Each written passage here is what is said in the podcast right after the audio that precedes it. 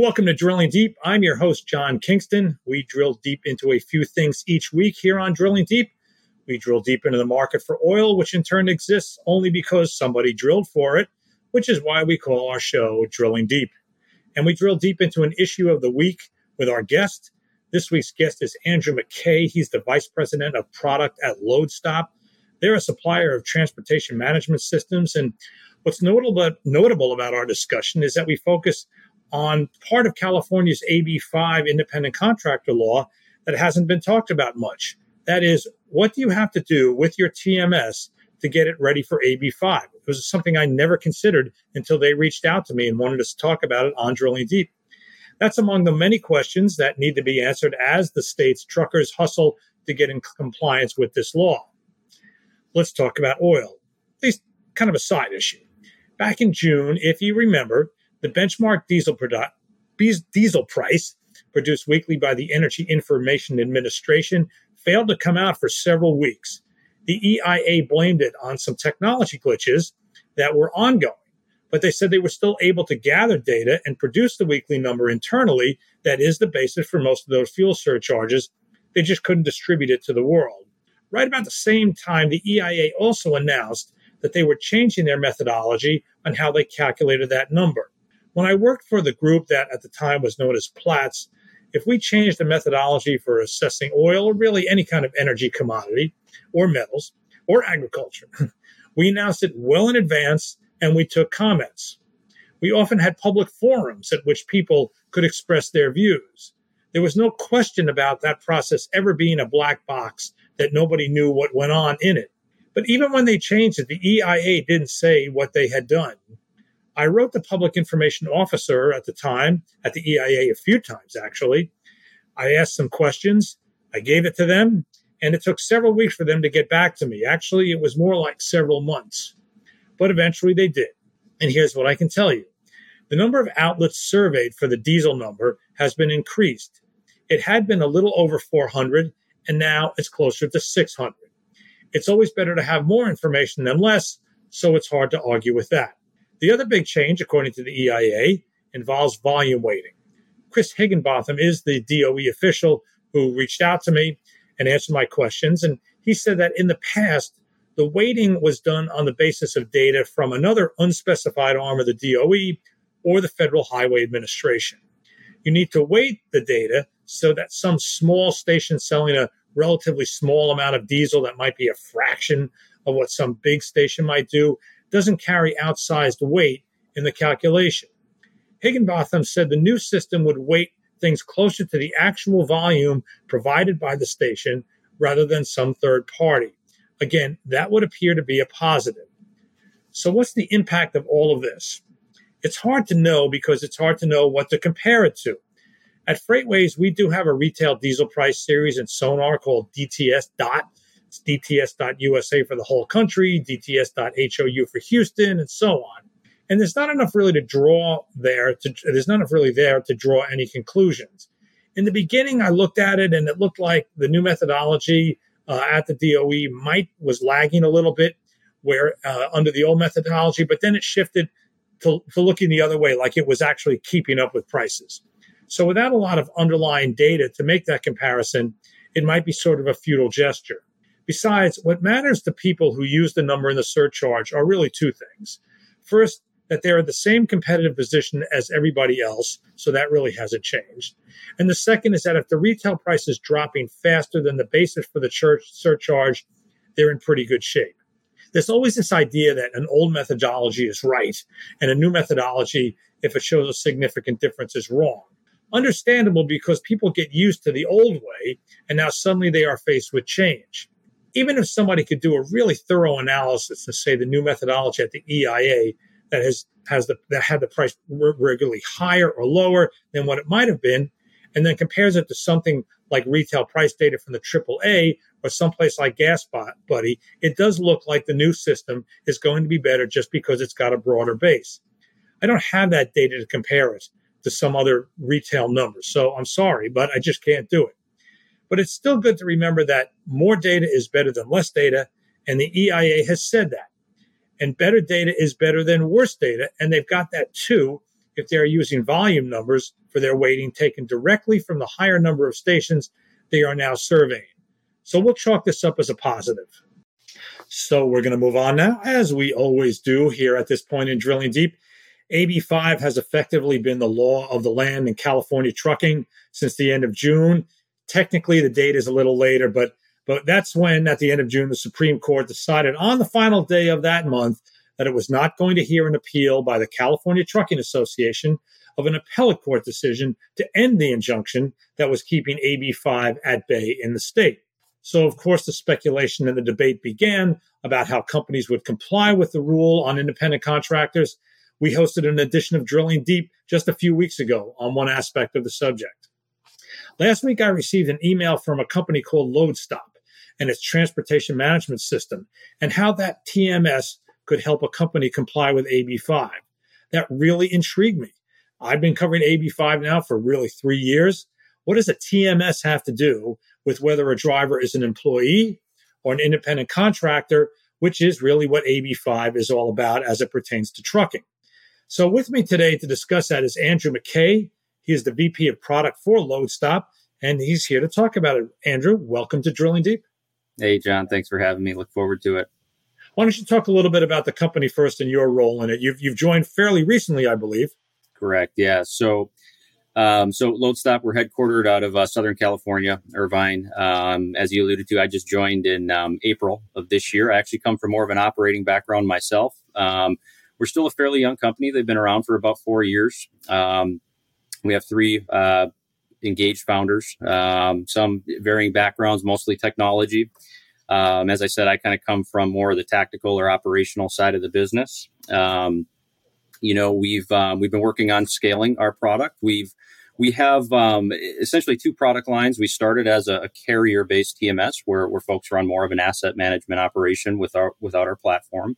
Um, but we also have adopted this year more of a, a, brokerage. So what I would say is we're, we've been a little bit more unique to the marketplace where we we started as a carrier based TMS and we're growing into a brokerage. A lot of folks out there, you, there's so many broker TMSs out there. Eh, nothing wrong with that, but um, we we kind of took a different path. Um, and quite frankly, it's one thing that really intrigued me. Um, as I mentioned, I spent years as an operator. Um, I was looking for uh, something maybe more on the software side. And these guys had kind of come up. We were actually working together as part of my previous role, and um, they had a lot of neat things going on, and just their perspective on the marketplace was great.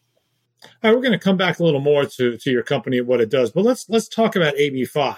So, as I said, I, when I when I heard from your your colleague, I thought, okay, well, what does AB5 and a TMS have to do with each other? So, how did what did you identify as the opportunity here, and how long ago did you identify it? This is this saga has been going on really for three years, if really uh, three years, if you argue it from when AB5 was signed. And then, of course, the injunction went into place keeping it out on New Year's Eve, uh, 2019. Uh, and now it's, it's back. So when did you identify the opportunity and what did you see as the opportunity? You know, uh, for us being a California based company, it started with all of our customers just asking, what are we going to do? And, and I think your first question about what does a TMS have to do with it? What if we kind of think of the context of what a TMS does? Really, you're it's where your operating business sits. It, it's my business structure sits inside of this TMS, and I have to execute shipments all over the country, North America, what have you. So we become very ingrained into that. So we had, um, I would probably say, right, 90 plus percent of our California based customers were asking us, hey, will you have a solution? How is this going to work? As early as you mentioned that you know early 2020 we started getting a lot of traffic. Um, and then naturally much more so this summer where we've been i'd probably say my role specifically probably 30% of my time is working through this. Um, just because we do have a very large base of, of california customers that that were faced with this challenge. And quite frankly john a lot of them just kind of said wow, what do we do? They're almost asking the same question. What does my TMS have to do with it? How do I apply my TMS into this new arena? And, and then, as I'm sure we'll get into, what, what does that even mean for me? I, I, think a lot of folks are still trying to figure that out. I, I can't ask any better questions than you just posed right there. So why don't you answer the questions that you just raised? What does it do, and how sure. does it fit into a TMS? Sure. So, uh, you know, I, I think the first thing that we've done this year we're, we're a TMS provider. The number one thing that we always told folks when they came to us is look, I can't solve all of your organizational structure challenges. What I have to do is I have to apply something to what you give to me. And I can educate you on how to do that. But but we've kind of had to to set that boundary. And I, I think all TMSs have too that look, you do need to do some research on your side as far as how you build out your organization. And then when it, it comes back to what, how do I, me, TMS provider, get involved in that? The biggest thing I think of is really more of a configurable and flexible solution. And what I mean by that is it, there's a lot of um, context that goes into this. You know, there's different ways that people view how they want their business to run. Some are very small 10 truck fleets, 50 truck fleets, all the way up to larger size that have a whole bunch of independent owner operators that work for them. So you have to have somewhat of a flexible solution. And as I said, the, the first thing we did is we just stopped and listened. I, I know that sounds a little bit goofy. It's like, hey, no, I need a solution. No, I need to understand what where this is going to lead before I can apply my my TMS to it. So I, I think once we understand that though, and we we kind of grasp that now, I, I still think there's some rulings yet to be seen and things that'll happen, but where we stand today, we have a decent, broad understanding of what that needs to be. And we feel like our, our role is to provide a little bit of a flexible solution. Now, can we cover every single base that everybody asks us? We get people thinking of certain ways to eh, maybe quote unquote get around something. At the end of the day, we're, we're all going to land in a kind of a narrow area. But right now, we're just trying to stay flexible. We're trying to build solutions that, that aren't hard and fast. And I, I know that may sound a little bit odd, but but what it does is it allows some interpretation on the corporate side of these trucking companies to say, here's how I need to structure my business. And, and what I don't want to be as a TMS provider is somebody that's too much of a restraint. And and I, I, think historically, uh, the software side of the business has been a little bit of a restraint because we're not always the most flexible folks. We just kind of put our heads down, we develop, we do things, but especially in this AB5, we need to step back because it could go a few different ways. And I, I, I think we might have a majority, you know, area that we fall for AB5 and how people operate, but it's not going to be 100% of them. We already have customers who have different opinions and they're sticking to those opinions right now until something changes. And, and it is a little bit different on how they're operating. So, so we have to come in with an open mind and be able to apply our technology. And, and maybe one way that you can think of that is first you have to take in the context of what they're telling you. And then our role sometimes is literally to take what may have already been in existence at our business, called something completely different, like the thought of how reimbursements work for a driver settlement. We're just repurposing things, creating some new modules and applying it with a little bit different perspective. So we, we can't overthink it, but yet we need to we need to think critically and, and apply ourselves with what's already available is it safe to say that the people who are coming to you are seeking to continue their drivers as independent contractors? Because if they were just going to make them employees, that's the simplest solution to AB5. Just turn them into employees. Of course, it's not simple because these drivers theoretically a lot of them don't want to become employees um, that's that's that's one of the other arguments so what are the kind of what's the kind can you be a little more specific on the functionality i mean you said it yourself that we don't have a, a body of case law on what the state is going to see as acceptable and not acceptable under AB5. That makes it very difficult. You know, two people can come to a, a, a situation and one person says, I think under AB5 you can do this. And another very well informed person says, no, I don't think you can. So that makes it a real challenge for you. Can is it too early for you to give a specific on what one of your solutions might look like? Uh, no, no, I think we can talk through one. Um, so, probably the most widely thought about is a, a transition into a brokerage arm. Um, in and I, I, believe it's valid, and and we're seeing. I'd probably say much better than majority is is kind of trending in that way based off the feedback we're receiving and how we're helping educate folks out there. But w- what I would say is that number one, let's think about the context of what these trucking operators have done for the last however many years they've been around. They are not brokers. What they are, are asset managers, trucking operations companies.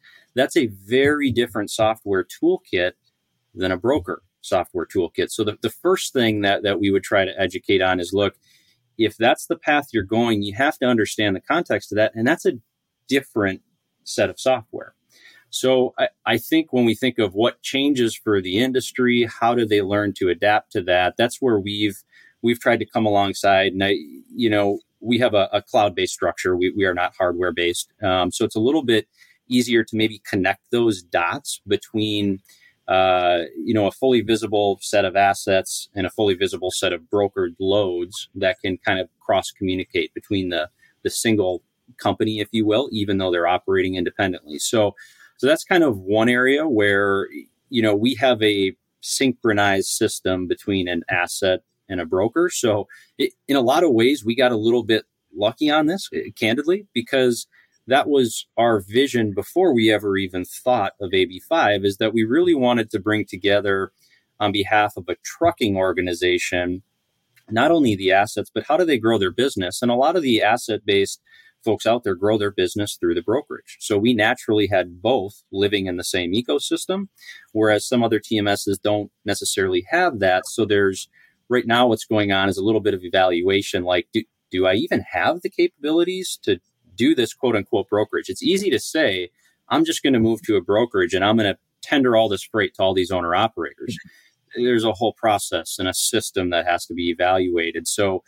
so that that's one way that we've kind of stuck in there and said, hey, this is how we actually developed our system, oddly enough. And you can take these two operating parts, mix them in, and now it kind of works um, to separate your assets from your brokerage.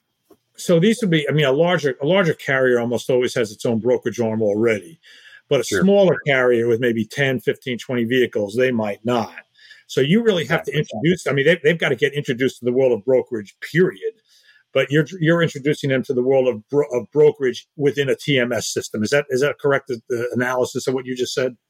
Yeah, exactly. Um, it, it's it's spot on. You know, we've had many clients who have said, "Look, we we, we want to go down this path uh, of a brokerage," and there's been some trial and error. Like, how many um, different operating entities do I need? You know, do I need one for every driver who has a separate lease that I need to separate, and then we'll broker him loads? There's there's a lot of activity that happens in between. But when you draw it down to the most simplest, yeah, there's a lot of small and mid-sized fleets who have really never done true brokerage, even though it's similar. I mean, they're out there procuring freight, passing freight off to, you know, their owner operators under their own managed authority. But it's adding a whole nother element to it where yes, you, you have to learn brokerage and what it means to to broker freight. Um, a, a, an interesting example. One of the things that you know we've been educating a lot on. We naturally with driver settlements we do a ton of deductions. Um, that is something that's really being challenged because you, you can't really do a straight load level dis- dis- um, deduction anymore. Things like fuel, all these different things that are coming up that people are realizing, wow, yeah, when I move to a brokerage, I really have to operate differently. I'm going to have to think about my margin differently than maybe I did prior. So there's a, a lot of education going on with it, um, along with how do I make sure what I'm hearing I can actually apply to a, a TMS system I have, and that, that's kind of where we come in. You know, like I said earlier, to take a, a set of boundaries and say, okay, now now that you understand how you're going to operate, let me explain to you how a system works and what what you can do with that. Um, but it, it's a it's been a process, a, a lot of open ended discussions. Um, you don't always come to conclusive results right away, um, but but where we're at now, definitely seeing a lot of kind of merging into this thought of of being a broker. But but um, maybe to, to kind of guide us into the next part. When we do that, there's also this whole element of well, what do we do with operating authorities? You know, now you're getting into the realm of that independent operator used to work on behalf of a managed authority, now they're going, well, I, you know, rightfully so. I, I don't really want to be employed. I like the status I, I've had. So I don't want to change that. But then you introduce this whole idea of, of compliance rigor that comes into it that, that they're likely going to have some additional spend that it goes towards. So we're, we're seeing a lot of that very specifically play out right now. I think the first phase was just what the heck do I do with my business structure? now that some of that is being discussed, it's it's becoming more to that that end guy, the actual owner operator. Well, what do I need to do with this now that the organization I've been working with has, is steering towards a certain path. Yeah, twenty thousand dollars usually at least to get your own authority, so it's a significant cost. Let's talk about the other solution that's out there, the two check solution. You kind of reiterated what we continue to hear that that is kind of the second most preferred uh, solution, where a driver leases his truck to the carrier and is employed by a third party, like a company like Transforce. They've been the uh, the real force, no, no, pun intended, the force behind this. Uh, and Lisa Mitchell of Transforce was a guest on Drilling Deep not all that long ago. Uh, are you seeing much of that, and are you offering a, a solution to it in your TMS?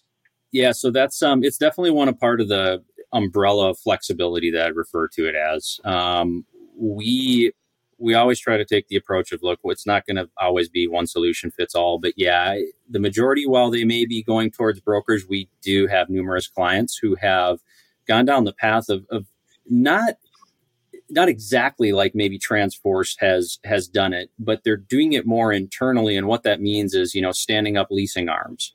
You know, how do I have like a we would call them a tenant inside of our TMS system? how do I have a leasing arm and, and a brokerage and a trucking company? So w- what we're doing is kind of creating all these layers. And one of the uh, unique things that we've tried to do, so much of it is financial based settlements. How, how do I get money from point A to point B? How do I manage this money? How do I ensure that the right amounts are being deducted and all that? So we we built a tool. It's called Companion Pay. Basically, any source, if you have a leasing arm, can pay another source or be paid by a vendor or a source. So it's basically a, a configuration where you can pinpoint a leasing arm, bypass a broker because the broker's only responsible. This goes back to our deduction that we were talking about. A broker really shouldn't be doing load level deductions, but if you stand up a leasing arm, a leasing arm can legitimately, you know, offer an asset and be paid in return for their assets. So there's we're getting asked a lot of questions. How do you how do you separate it? Um, and, and that's kind of what we done because we we know at this point it, it, they're going to have to be separated. No matter how cute people are getting, like as one entity, that's what's trying to be broken down, and and they're going to have to have separate entities. So, in short, we we are seeing it. Um, we've seen. I think when we talk about that side of it, it it hasn't been as clear cut of a path. Um, but we do have have clients who are looking at business structures that actually have leasing arms now instead of just a brokerage. We we've actually seen many that are doing all of the above, John, where it's hey, I'm going to maintain a leasing arm, I'm going to maintain a brokerage, and I'm going to maintain an operating asset portion as well. How far along are companies? I mean, you, you look at the universe of California trucking companies. I'm not, you know, they're not all your clients, and you're not in touch with all of them as potential clients. But do you get any sense of uh, I'm not going to ask you to put a hard percentage on it, but some kind of rough share of the market of companies that have made their decision. Yeah, we're going to go with this model. We're going to go with that model. it, it is tough to say at this point, but if I were to put a number out there, it'd be, I mean, candidly, we're 30, 40% of the way. I mean, I, I think there, and I, I think part of that is because people are still concerned if they're making the right decision.